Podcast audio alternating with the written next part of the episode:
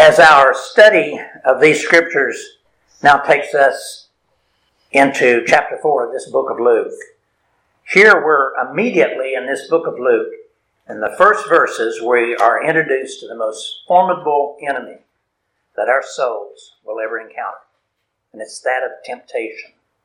Temptation. And we're also introduced to the master tempter, that serpent of old, the devil, as he plies his temptations to the Lord Jesus, and he is an expert at it.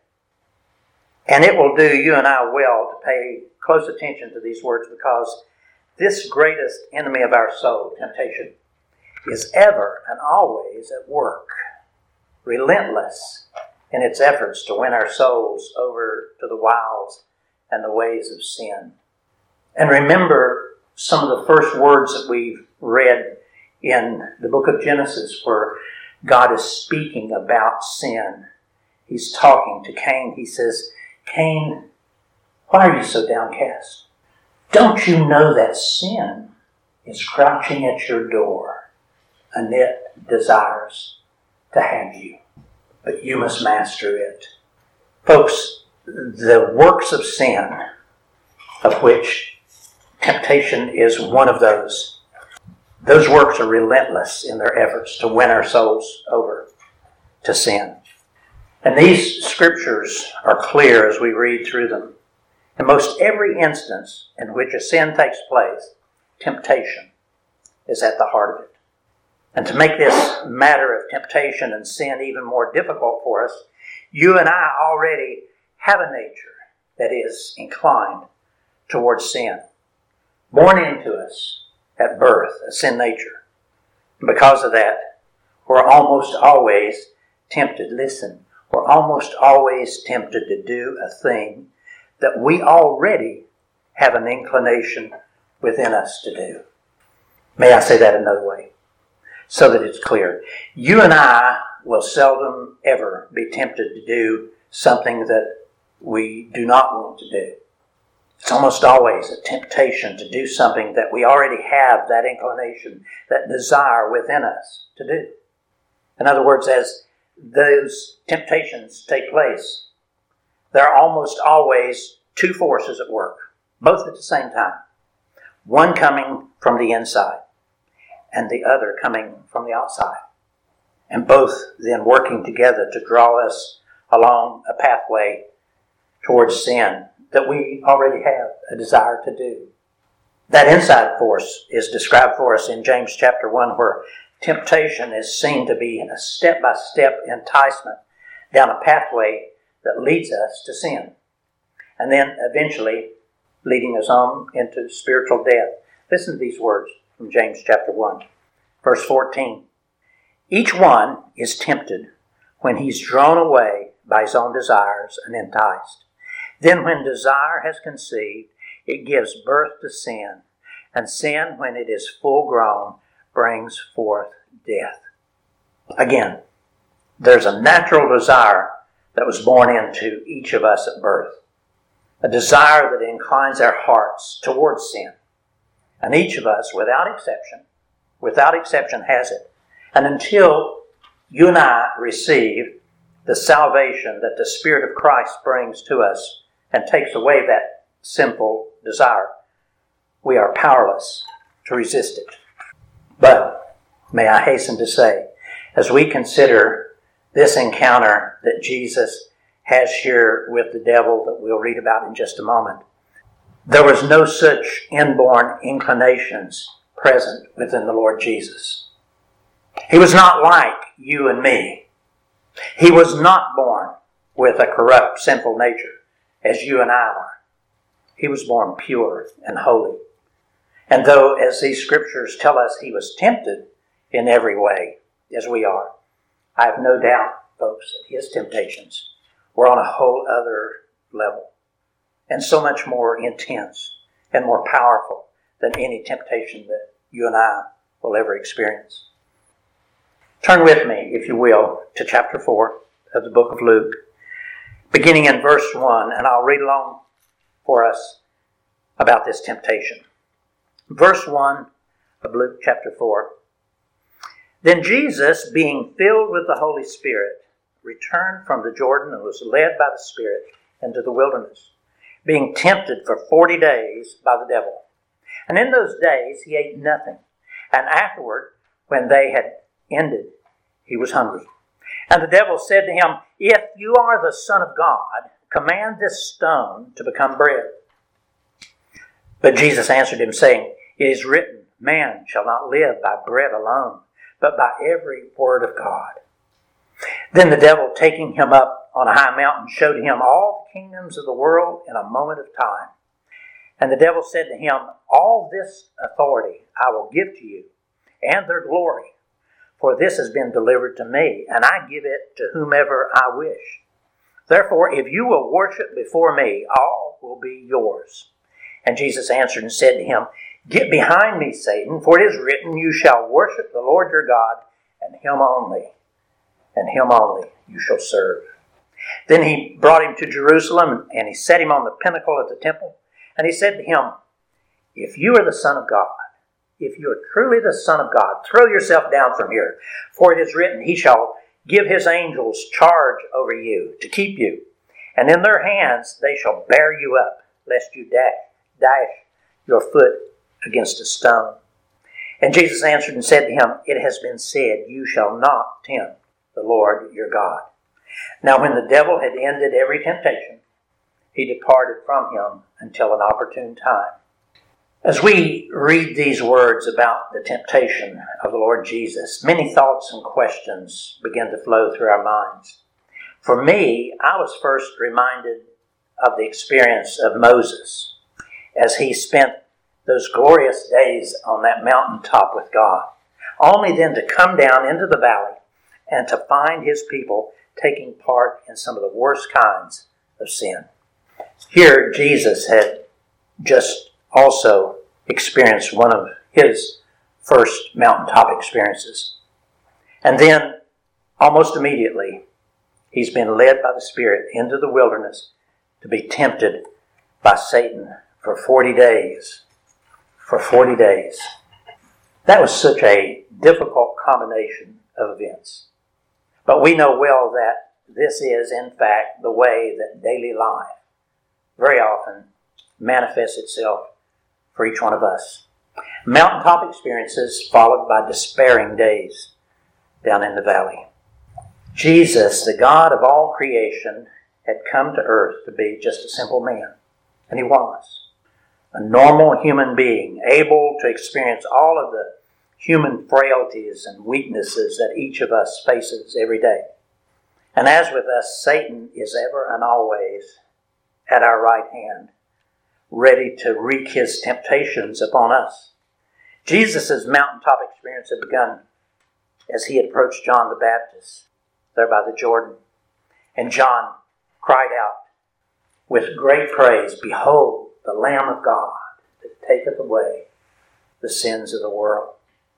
And then, after Jesus was baptized by John in the Jordan, immediately the Holy Spirit then descended upon him, and God the Father's voice thundered out from heaven, declaring him to be his dearly beloved Son. Listen to these words Luke 3, verse 21. And it came to pass that Jesus also was baptized, and while he prayed, the heaven was opened and the Holy Spirit descended in bodily form like a dove upon him. And a voice came from heaven which said, You are my beloved Son. In you I am well pleased. Wow, what a blessing. What a blessing. We love a Father's blessing. And then here also we begin to see the role that the Holy Spirit will have on this earth. That of filling men's souls with His enabling presence and His power. And then here also we see another part of the blessed role of the Holy Spirit, that of guiding and directing the paths of God's children as they walk on this earth. And as we see here with the Lord Jesus, sometimes, sometimes those paths will be very difficult. But they're also very necessary. They're necessary, though difficult, for our growth and for our sanctification. Consider these words for a moment. Then Jesus, being filled with the Holy Spirit, returned from the Jordan and was led by the Spirit into the wilderness, being tempted for 40 days by the devil.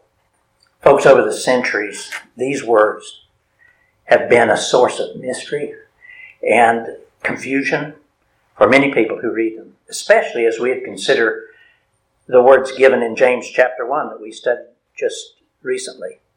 There in James chapter 1, verse 13, we're told, Let no one say when he's tempted that I am being tempted by God. For God cannot be tempted by evil, nor, listen, nor does he himself tempt anyone. So, how then can these words be reconciled with the ones that tell us that the Holy Spirit led Jesus into the desert to be tempted by Satan? Folks, for me, I personally have no concern that these words might be contradictory with any other scriptures. Here, the Holy Spirit's not tempting the Lord Jesus, and neither is he initiating sin within Jesus' heart. This is simply the way of daily life on Satan's sin filled earth, where each person will be confronted at every turn with a temptation to sin. I'm also confident that God is good. He is good. We're told that in Psalm 119. He is good and He does good. In everything, He does good. And that He is righteous and He is holy and He is trustworthy with my soul. Do you believe that He's trustworthy with your soul? And so, again, I have no concern that the Holy Spirit was doing anything wrong as He led Jesus there into the desert to be tempted by Satan. He was with Jesus as He went through these temptations. And here, these temptations of Jesus, God is simply revealing to us, and this is something that He does throughout these scriptures. He's revealing the very person of who God is. And here He's revealing the holy and righteous heart of our Lord Jesus. How, yes, He was tempted, as we're tempted daily, but He remained ever and always without sin. So then, with that being said, I want us to look carefully at these temptations as Satan attempted to work his wiles within the Lord Jesus. And let's begin with a question. Could it have been that Satan was able to look deeply into Jesus' inmost thoughts and desires? And perhaps there he saw a weakness and then pandered to that weakness. Because that's what he does with us. That's what he does with us. And I believe that that would have been so with you and me, but with the Lord Jesus, I am certain that it was not the case. That was not the case. He did not look into Jesus' behaviors and his thoughts and know that he had some sinful desires lurking there. Because, folks, as God's only begotten Son, we know that Jesus was born without a sin nature. You might recall that as the angel was talking to Mary there at his birth, the angel called Jesus that Holy One of God. That Holy One of God. That means that he was without any form of sin. And so he truly had none of those inmost desires and for power and self and other such things that Satan was tempting him with. So then, if Satan could not invade Jesus' mind to determine his inmost desires, and then use these temptations to lure him away from his ordained mission, why did Satan use these particular temptations? May I suggest that these three temptations represented those lusts that Satan himself treasured most. And with that being so, Satan probably rationalized that it would be the same with the Lord Jesus. Remember, Satan is not omniscient. Only God is. Only God is omniscient. Satan had to look into behaviors and guess at what people would desire. Now, this first temptation, it reaches out to the weakness of the flesh. Listen again, verse 2.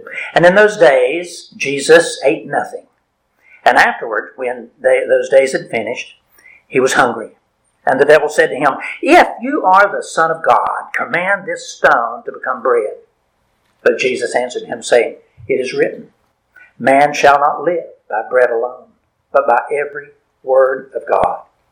While we don't know if Satan himself can experience hunger and other such human kinds of suffering, we do know that the ravages of sin produces many forms of suffering. And Satan was thoroughly ravaged by sin. And so he somehow knew that Jesus was vulnerable to the demands of hunger. But Jesus knew that the need for righteousness was far more important than the need for food. He'd later say to his disciples in John chapter 4, My meat is to do the will of him that sent me and to finish his work. Self is a favorite ally of Satan. Let me say that again. Self, myself, yourself, is a favorite ally of Satan. And the need to satisfy self is again a formidable force to reckon with. But God Himself is ever and always to be your and my provision. And for a person to reach out and to make his own provision through the strength of his own hands, or through receiving it from some other source other than God, is simple. It is simple, and it will surely receive the just recompense for that kind of behavior. And then, notice also within this temptation that Satan introduces this element of doubt. The element of doubt. Jesus had just been told by God the Father that he was his own beloved Son. And now here Satan begins his questioning with If you are the Son of God, that if is intended to produce doubt within the heart of Jesus. And again, real doubt. Real doubt is a very serious and powerful sin. Again, the book of James speaks to that very clearly. We must not waver and doubt. The second temptation, the desire for power for recognition and significance is such a strong force within each of our sinful natures. We want people to think well of us. This desire for power, recognition, and significance was very likely part of that first sin and that sinful behavior of Adam and Eve. And we know from the words in Isaiah 14 that that was true for Satan. Listen to these words describing Satan. This is Isaiah 14, beginning in verse 12. How are you fallen from heaven, O day star, son of dawn? How you are cut down to the ground, you who laid low the nations. You said in your heart, I will ascend to the heavens, above the stars of God, and I will set my throne on high. I will sit on the mount of assembly in the far reaches of the north. I will ascend above the heights of the clouds. I will make myself like the Most High. Satan was filled with the lust for power and position, and he presumed that it would be the same with all men. Listen again. Verse 5. Then the devil, taking Jesus up on a high mountain, showed him all the kingdoms of the world in a moment of time. And the devil said to him, All this authority I'll give to you and their glory, for this has been delivered to me, and I give it to whomever I wish. Therefore, if you will worship before me, all will be yours. And Jesus answered and said to him, Get behind me, Satan, for it is written, You shall worship the Lord your God, and him only you will serve. Now, question Did Satan have the power and the position to give Jesus authority over all the kingdoms of the earth? We don't know the answer to that question for sure. Perhaps he was lying because Satan is described in these scriptures as being the father of lies. So he may have been lying. But I do believe that Satan has been granted power and authority over this earth. It says so all through these scriptures. He's called the prince of this world, the prince of the power of the air, the spirit who now works in the sons of disobedience. So I can believe that he has the authority to grant position and power to others. And may I also say that I believe that that is being done right now, all over our world, especially with our nation's of the world's leaders. That many of Satan's cohort underling demons, they occupy powerful positions within the power structure of this world, filling and possessing and controlling many, many of the corrupt leaders of this world. Folks, a lust for power, for position, for importance and significance is probably more strongly demanding than the di- desire is for food. It can drive ordinary men and women like you and me to abandon everything else in life our wives, our husbands, our children, our friends, and even our own health in order to possess it. Most all men and women, I believe it can be said, give in to the temptation for power and position many, many times over the course of their lives. It may be small issues or it may be big issues, but they do it many, many times. And they fail miserably at it. We all fail miserably at it. I have. Satan knew exactly what he was doing with this temptation. But thanks be to God. Thanks be to God. Jesus remained obedient to his Father through it all.